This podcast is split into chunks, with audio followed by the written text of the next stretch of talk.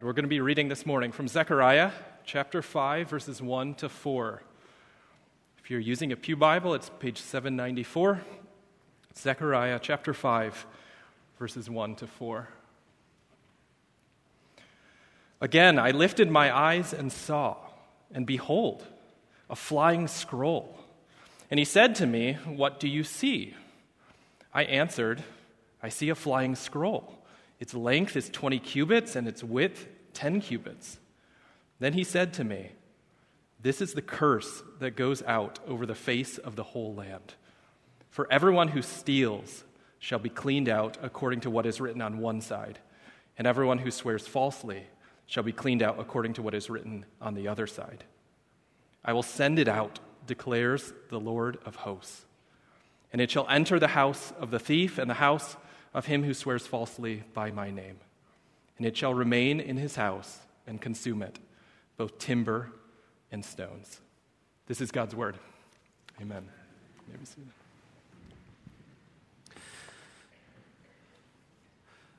Well, we come to this sixth of Zechariah's visions on this extraordinary night of 519 BC.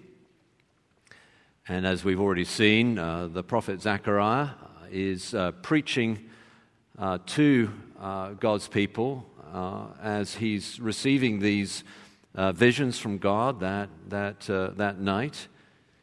And each of the, the visions has a message to encourage God's people. They are being called upon to rebuild the temple, and they've come back from exile, and there's all this opposition and difficulty that they're facing. And Haggai, another prophet at the time, and Zechariah are God's dynamic duo. And they are calling God's people to move forward, to take courage, uh, to rebuild the temple. And uh, Zechariah receives really the, the heart of his whole ministry. And after these eight visions, he he, there are some oracles and messages and preaching, and there's a vision before these, these, these eight that took place a few months earlier. But right at the heart, there's this one night, 519 BC, when the prophet Zechariah uh, receives eight visions in one evening, which is pretty impressive by any, by any reckoning. And we've come to the sixth of these eight visions. And as I say, each of the, the visions is, uh, is under the, the rubric of a, of a message of hope and a call for a movement forward and encouragement and strength and all that. And then we come to this vision, which doesn't seem to be particularly positive. Uh, indeed, it is quite obviously about God's curse. So we need to think about that. How does that fit into the overall message of Zechariah? How does that fit into the overall message of the Bible? In what sense does God curse?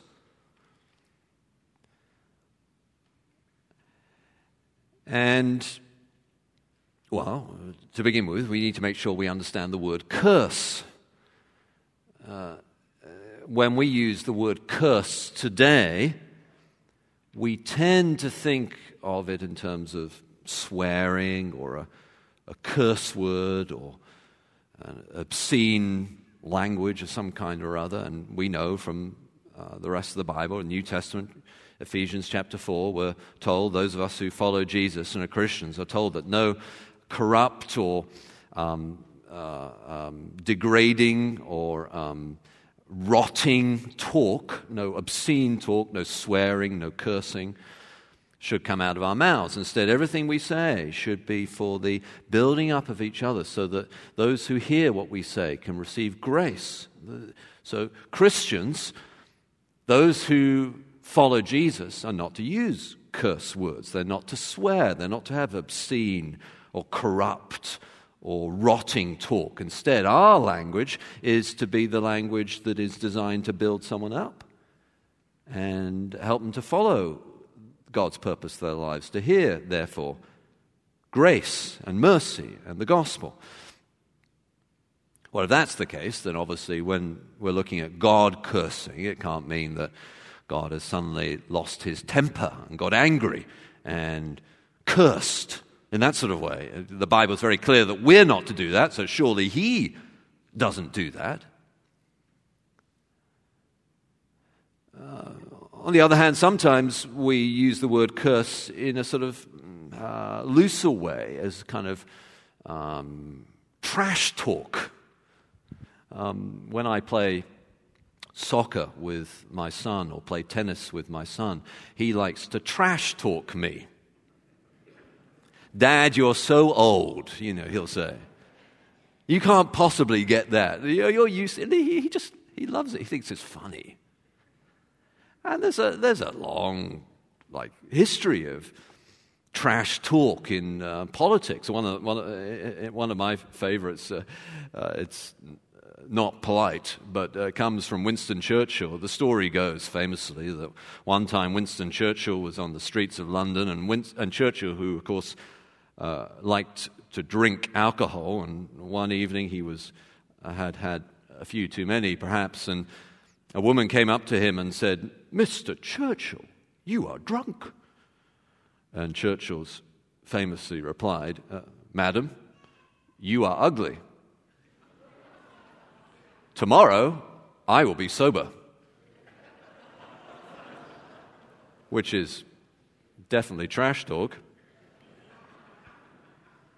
And, and it is, we, we, you know, in sports and politics, Disraeli, the 19th century politician, uh, had uh, Gladstone as his arch enemy. And Disraeli found Gladstone annoying because he viewed Gladstone as a little bit too moral for his own good and kind of looking down at other people and being moralistic and, and uh, too pure and that sort of thing. And Disraeli is said to have remarked about Gladstone that Gladstone, who he found annoying because he didn't have, he, he, he uh, was too moral, he, he, he is said to have said of Gladstone that Gladstone did not have one single redeeming defect. Uh, and so that's, that's trash talk, and we can use it about ourselves self deprecation. Henry Kissinger has uh, said to have remarked that the, the one good thing about being famous is that when you bore people at dinner parties, they think it's their fault, which is definitely self deprecation, a kind of self trash talk. But that's, that's, that's not what this is about. The case I'm going to be making here is that when it says that God curses, what is being described is God's declaration that the whole earth is under the curse of, uh, of the law, as the Apostle Paul would put it, under the curse of God's judgment. In other words, what God is saying is that He has a moral standard that is revealed in the scriptures and that no one has kept it. And therefore, we're under his curse. And I think as we go through it, you'll see that this is what is being talked about. But of course, you have to ask yourself, well, how does this fit into this theme of the prophet of hope? And what I, what, what I want you to do as we go through this is to hold in your mind, like a a possibility that not only is this passage actually filled with hope, it is in God's providence extraordinarily relevant to our global scene today. I think of it, there's this phrase that something is a black swan. I don't know whether you heard that. So, in ancient times, it used to be thought that black swans didn't exist. So, a black swan was something that was impossible. But then it was discovered that actually black swans did exist in Australia. And so, a black swan is something you think is impossible, but actually exists. You may think that a passage about God's curse, it's impossible that it's a message of hope. But I want you to at least have your mind open as we go through it that it is. And you say, well, why should we look at passages like this? Well, of course, the answer why we should look at passages like this is because these kind of passages are in the Bible. And if we together as a church, or we as Christians, only look at the sort of good bits in the Bible, you know, if we just do John 3, verse 16, for God so loved the world that he gave his one and only Son, that whoever believes in him should not perish but have eternal life. Fantastic, important passage in the Bible. But if we only look, ever look at that kind of thing, then of course we'll be open to the charge that we don't really take the Bible seriously. And non Christians will say to us, You say you follow Jesus, but there's all this stuff in the Bible that is horrible. How can you, how can you really say that the Bible is such a good book? And so we need to look at these things and understand them.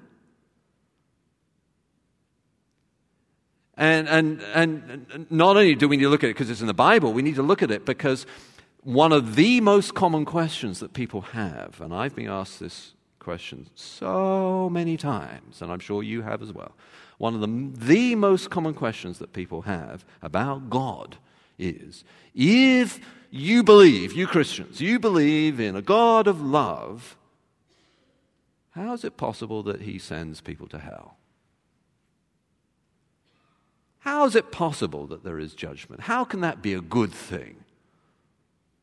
And we need to have an answer to that question, and this passage will help us with that. So let's look at what is being said in this really extraordinary vision of a flying scroll. So let's look. So verse one of chapter five, the prophet sees something. What does he see? Behold, he sees a flying scroll. Now, just pause your mind there. When when we hear scroll, of course, we're thinking of um, a, a, document that is unrolled in a, in, a, in a, scroll like that. But what we need to understand is that books in the ancient world were shaped, were, were, were in scroll form. And so basically, what he's seeing is a book. To, to translate, to, to put it into contemporary terms, what he sees is a book. That's important. And this book is flying which is strange. Now remember, we're looking at apocalyptic literature. This part of the Bible is its genre, it's the kind of writing it is, is apocalyptic.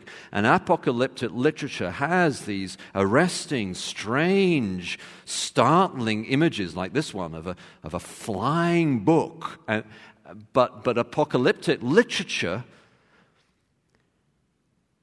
though it has these arresting, startling images, essentially, apocalyptic literature is designed to say the same thing as the rest of the Bible, just in really strange ways. And the reason for that is, is to give us, those of us who get hardened to hear, oh, I've heard that before. It's the same old thing. It's to give us a, a visual kickstart that will really hear what's being said.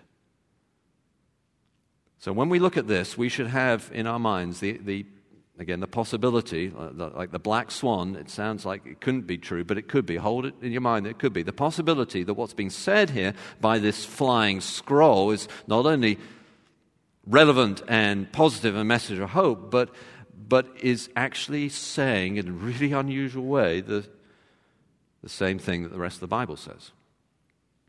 So here's this scroll or book that's flying. And he, uh, the angel, says to Zechariah, What do you see? And he says, I see a flying scroll. And then he describes its size. Its length is 20 cubits, and its width 10 cubits. Now, we don't know what a cubit is, we don't, we don't measure things by cubits anymore. We measure them by feet and inches. So or if you're in Europe by um, meters and centimeters. But if you, a cubit is basically the length from the tip of your finger to your elbow, because in the ancient world they used that as a physical way to measure. And because that's what a cubit is, from your elbow to the tip of your fingers, exactly how many inches a cubit would be today is um, unknown because obviously the length of from the tip of your fingers to your elbow varies depending on how big you are as a person. But roughly speaking, it's about 18 inches. And so then, roughly speaking, a um, uh, 20 cubits by 10 cubits is roughly speaking about 30 feet by 15 feet. So, uh, so that's, that's big. This is a big book. Uh, and to give you a sense of scale, the average American bedroom by one of these dimensions uh, is about that size, and by another, about half that size. So it's narrower than the average American bedroom, but about the same length. So this is big, and it's flying. But not only is it big, the, the specifications of uh, the dimensions are deliberate. So remember, we're in this context where they're being called, God's people being called to rebuild the temple, and in the temple there was a special, the most special area in the middle of the temple called the Holy of Holies, and the Holy of Holies had its own dimensions. The Holy of Holies was a cube, 20 cubits by 20 cubits, and this scroll, now, We'll, I think as we go through it, you'll see that this is an accurate interpretation. This scroll is by one dimension the same size, and another dimension half the size, because what's being said is that this is the rolling out. Remember, this flying scroll is moving around, the rolling out of God's holiness by the one dimension of His law, the curse of the law, those who don't keep the law are under God's judgment, under His curse that expression of the wholeness of God. And of course, there's an, another side to the wholeness of God, for in the Holy of Holies there was the, the mercy seat where there was sacrifice for those, for our sins, which is fulfilled, of course, in Christ's sacrifice.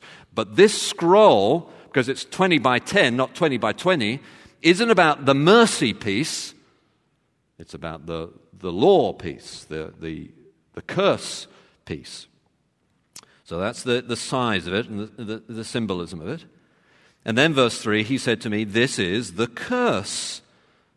Um, this is God's curse. Now, interestingly enough, Alec Motyer, one of the, uh, the great commentators, uh, says that the Hebrew for the word curse is often used in positive ways, and the word itself is neutral. It means something like God's covenant commitment. And whether the word is neutral or positive, or here, obviously, negative, curse, whether that's the right translation is dependent upon the context. So, what is being said here is this is God's moral standard, His commitment to who He is, and because, as we'll see, they have broken that standard, then it's a curse. So, this is the curse that goes over the face of the whole land.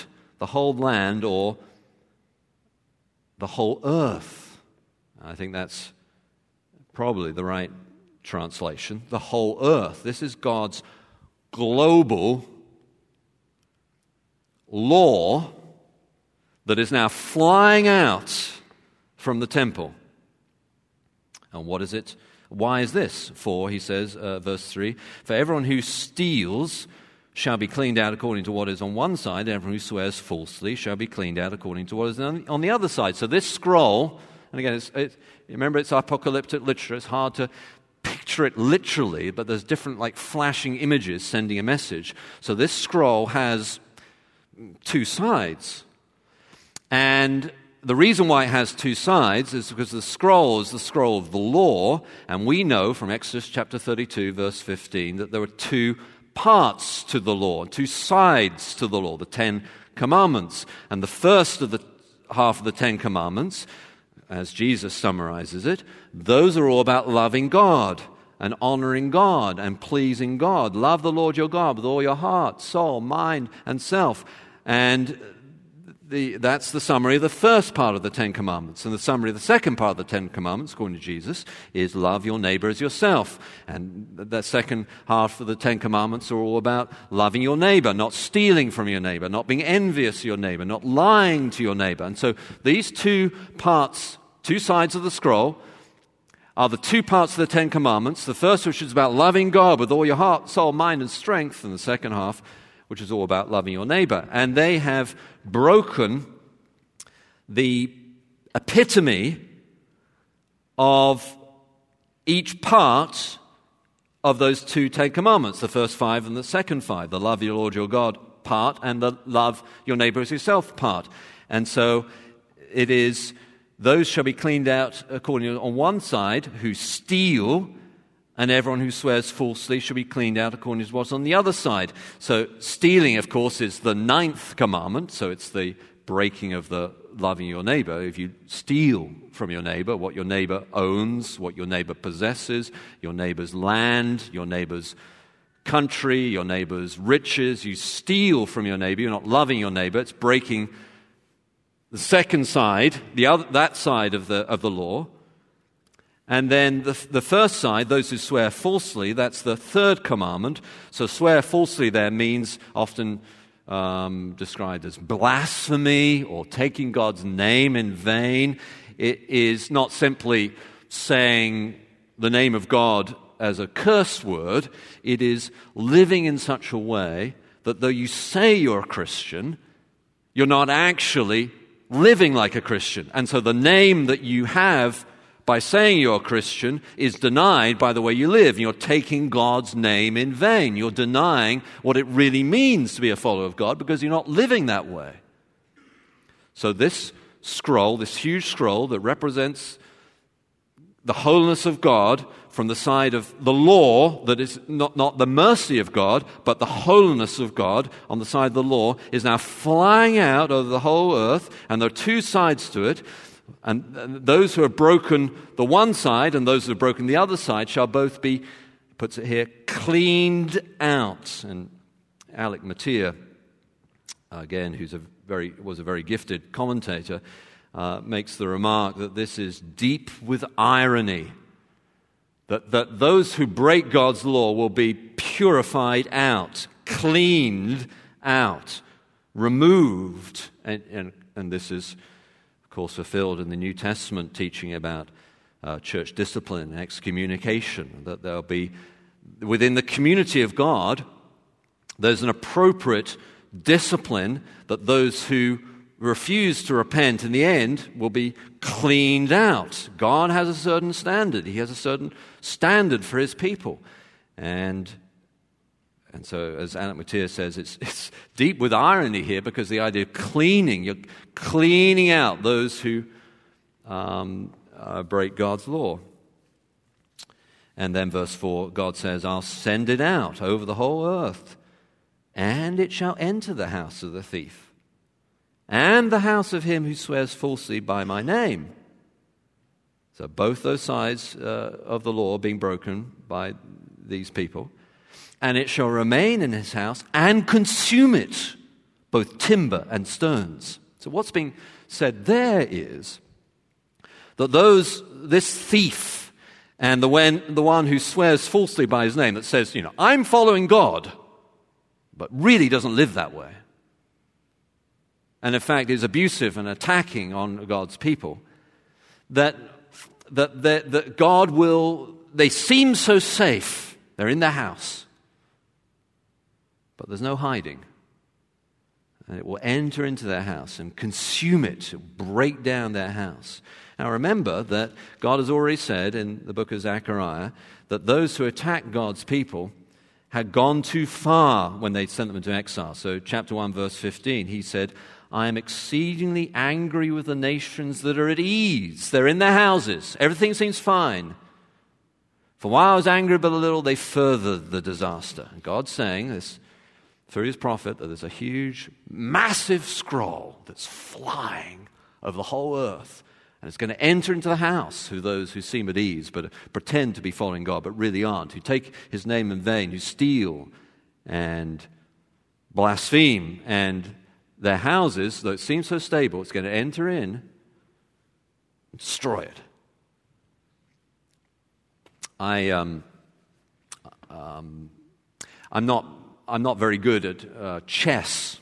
I like to uh, occasionally play it. And I had a friend once that I was um, uh, uh, feeling like I really needed to get to know him and tell him about Jesus. And so he was very good at chess.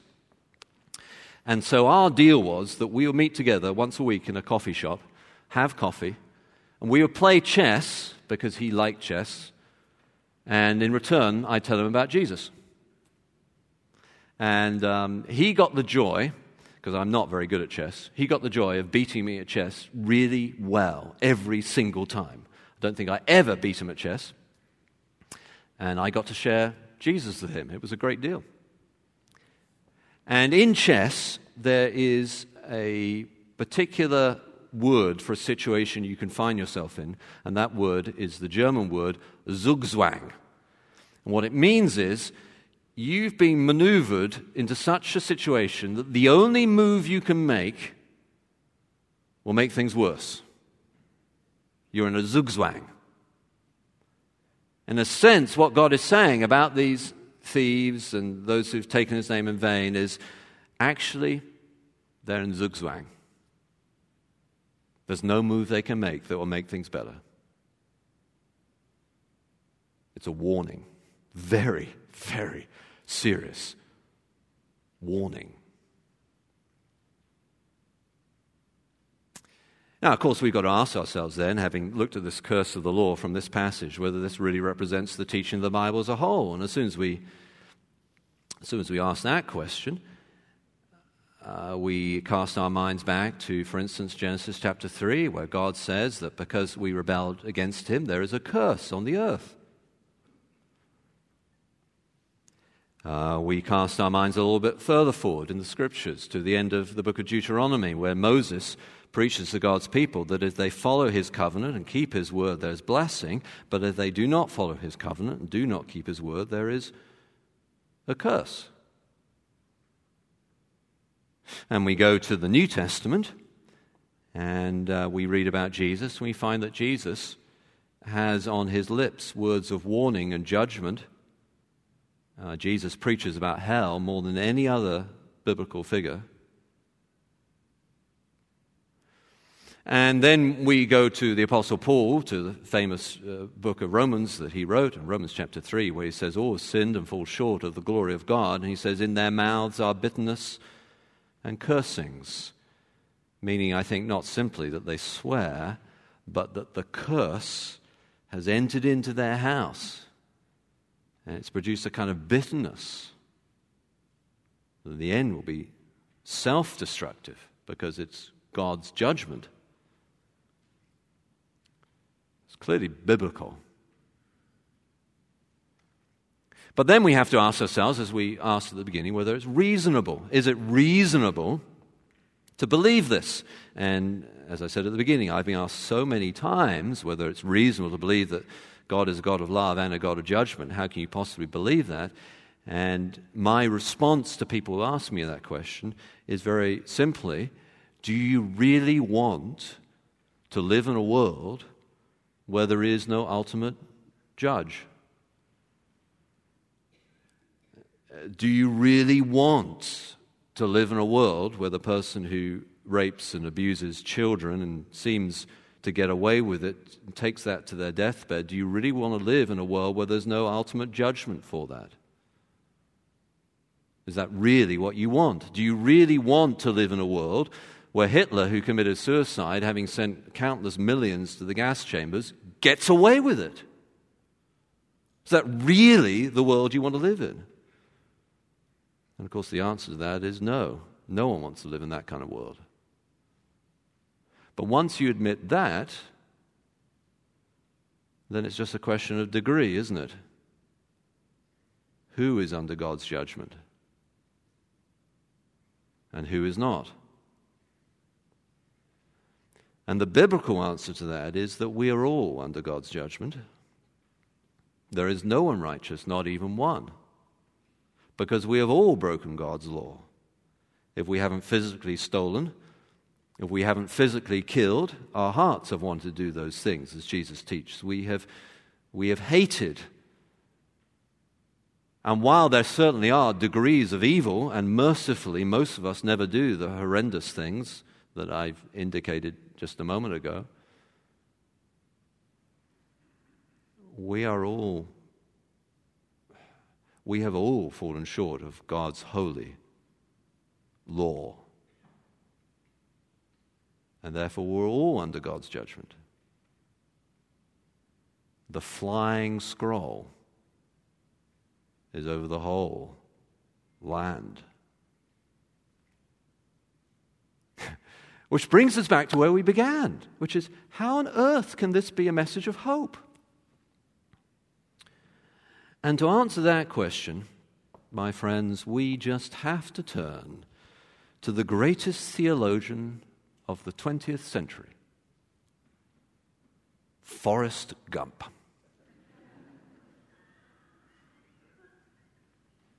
In that amazing movie, there's a moment where Forrest Gump is with the love of his life, Jenny.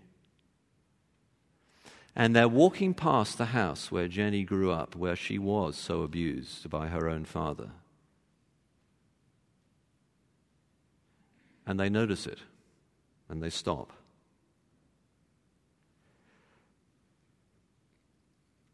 And Jenny runs towards the house and starts picking up rocks, throws them at the house with increasing anger and shouting, breaking windows, one after one after another after another.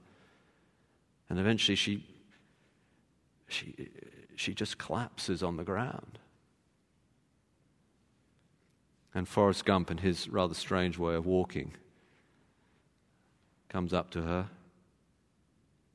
and just sits down next to her.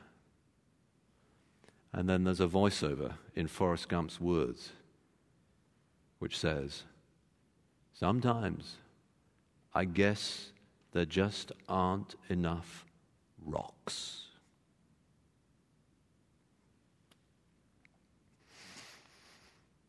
But there is a scroll. And it is huge. And it is flying over the whole earth. And for those who have experienced victimization and abuse and that is a message of hope. That one day the God of the whole earth will judge. And those who attack and rape and kill, they will not get away with it.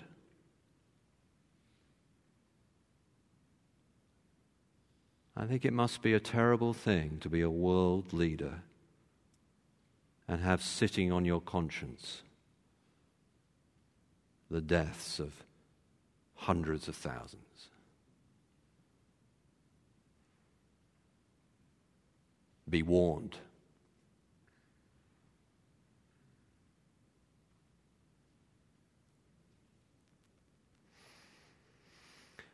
But of course, as the Bible says, we're all sinners. And the curse is over the whole earth. But then, then, then, the Apostle Paul teaches that Christ has redeemed us from the curse of the law by becoming a curse for us. For, as he quotes, anyone who is hung on a tree is cursed. And Jesus, purely good, utterly righteous, died in your place, O cursed ones, that you might be blessed and filled with his love and have his blood wash you clean, not out of judgment, but out of mercy and grace and favor and eternal peace and joy. because of what he did. And that can be yours. Whatever you've done.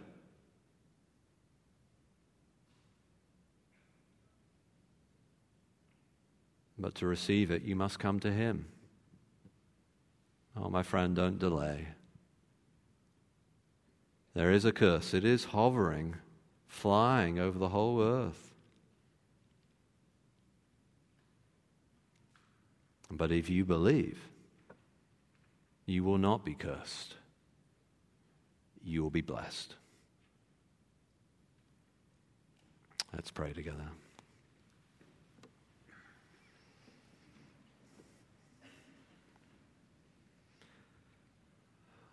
Oh, Lord God, our hearts are heavy with all the global uh, news.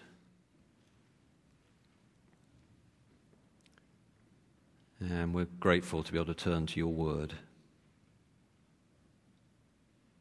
and be reminded that you are the judge of the whole earth. Lord, that is both encouraging and uh, terrifying. Which is why we celebrate the Lord's Supper, which is why we sing of your grace and mercy, which is why this morning again there is good news on offer for those who will believe. Oh Lord, would you fill us with your blessing? Would you redeem us for the first time or once again? Would you cause us to sing with joy that we have, as a church, a gospel for the whole earth? And would you protect your vulnerable people, we pray, O God of the whole earth? In Jesus' name, amen.